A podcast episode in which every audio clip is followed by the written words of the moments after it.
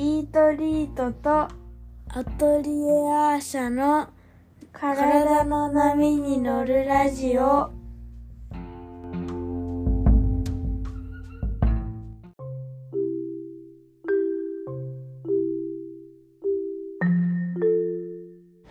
い、こんにちは。イートリートの小林静香です。こんにちは、アトリエア社の池田咲です。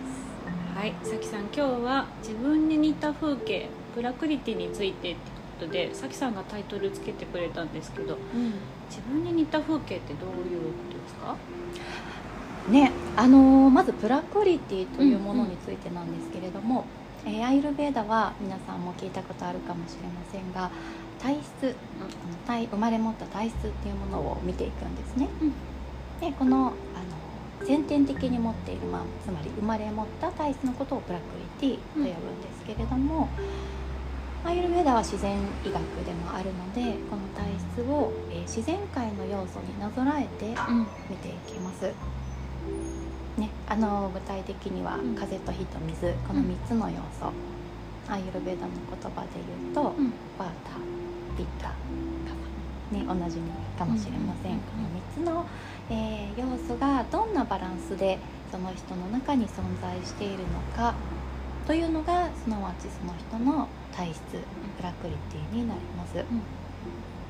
で静香さんもきっとこの、ね人の体質を見ていく上で、うんおそらく思ってらしたと思うんですけれどもうん。例えば風が多くて火と水が少ない。うん、でなんかそれに似た地球上の地形ってありますよね。あります。ねなんかこうすごくドライでうん、風がいつも吹いていて、うん、そう。でまあ例えばカンカンデリでうん。雨は降らないとかであれば、まあアリゾナ州みたいなところがうんうんうんうんうん。ね地球上にあったとするとすごくそれってあの同社でいうルバートとピッタが強いうん、うん、川が少ないうん、という、えー状況をなんて言うんでしょう外界に表しているというか、まあその風景が地球上にあるなってはいはい、思うんですよね。そうですね。だから人を見ている時うんうんうんうん。になんかその人のうん、まあ同社を具体的には見ていくんですけれども、うんうんそれってきっと地球上のどこかにある風景なんだなってうん思うんですよね。そういうことか。すごいいい言葉ですね。自分に似た風景。うんうんしかも暑いの中にもジメジメした暑いもあるもんね。そうそう、うん湿度が高くて暑い、うん。例えばあの香港とか屋久島みたいに年中ねちょっと熱帯よりの気候、うんうん。暑さもある湿度もあるみたいな場所、と暑さはあるけど湿度はない。そうですね。ねカリフォルニアみたいな場所。ね。ね。すごい雪が降るけど湿気の多い日本海とうんうん。日本やっぱり雪降るけど湿気がない北海道とかうね、んね。全然違う。全然違いますよね、うんうん。なんかそういう実際に地球上に存在する風景というものとその方のうん持って生まれたもうんのを照らし合わせているうん。となんかねきっと皆さんどこかで自分自身に似た風景に出会うん出会いたい出会うんじゃないかなってなんかね思うんですよね。でそして自分自身に似た風景を見つけた時にすごく自分というものへの理解が深まるそうですね、かなーって特に私はうん。結構旅が好きなので、うん地球上のいろんな風景を見るたびうんに、いろんな人のことも思い出しますし、うん。えどうなんだろう。うん。静香さんは、うんうん。まあ、ご自身のねことをよく知った上で今のお仕事されてると思いますけども、うんうんあこの風景まるで自分みたいって思ったことってあります？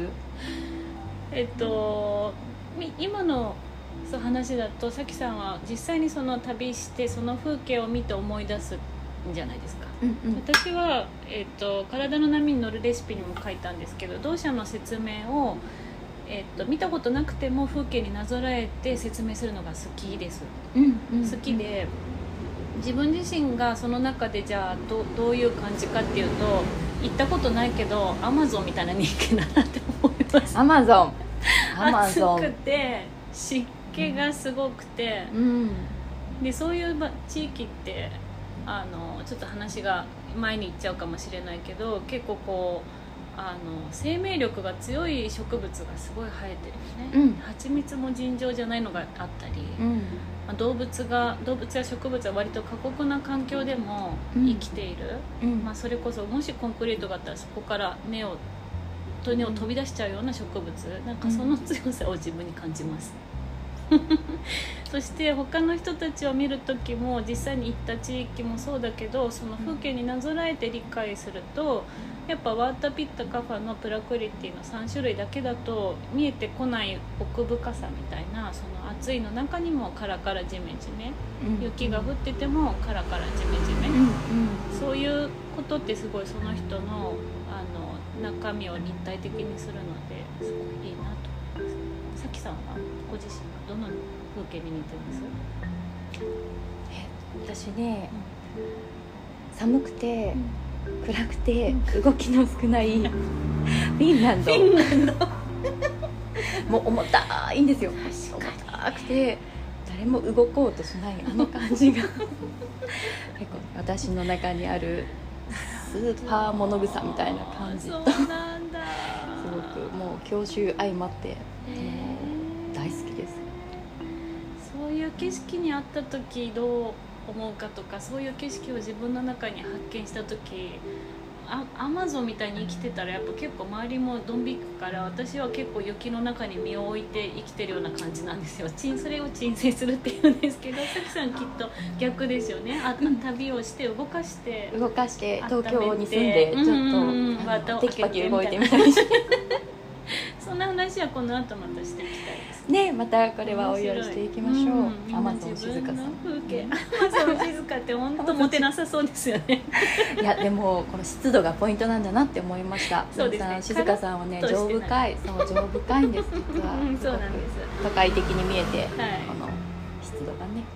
さきさんの中にフィンランドがあるっていうのはドキッとしますね。面白いです皆さんもちょっと自分に似た風景思い起こしてみてください。ねください。それでは。今日はこの辺で。はーい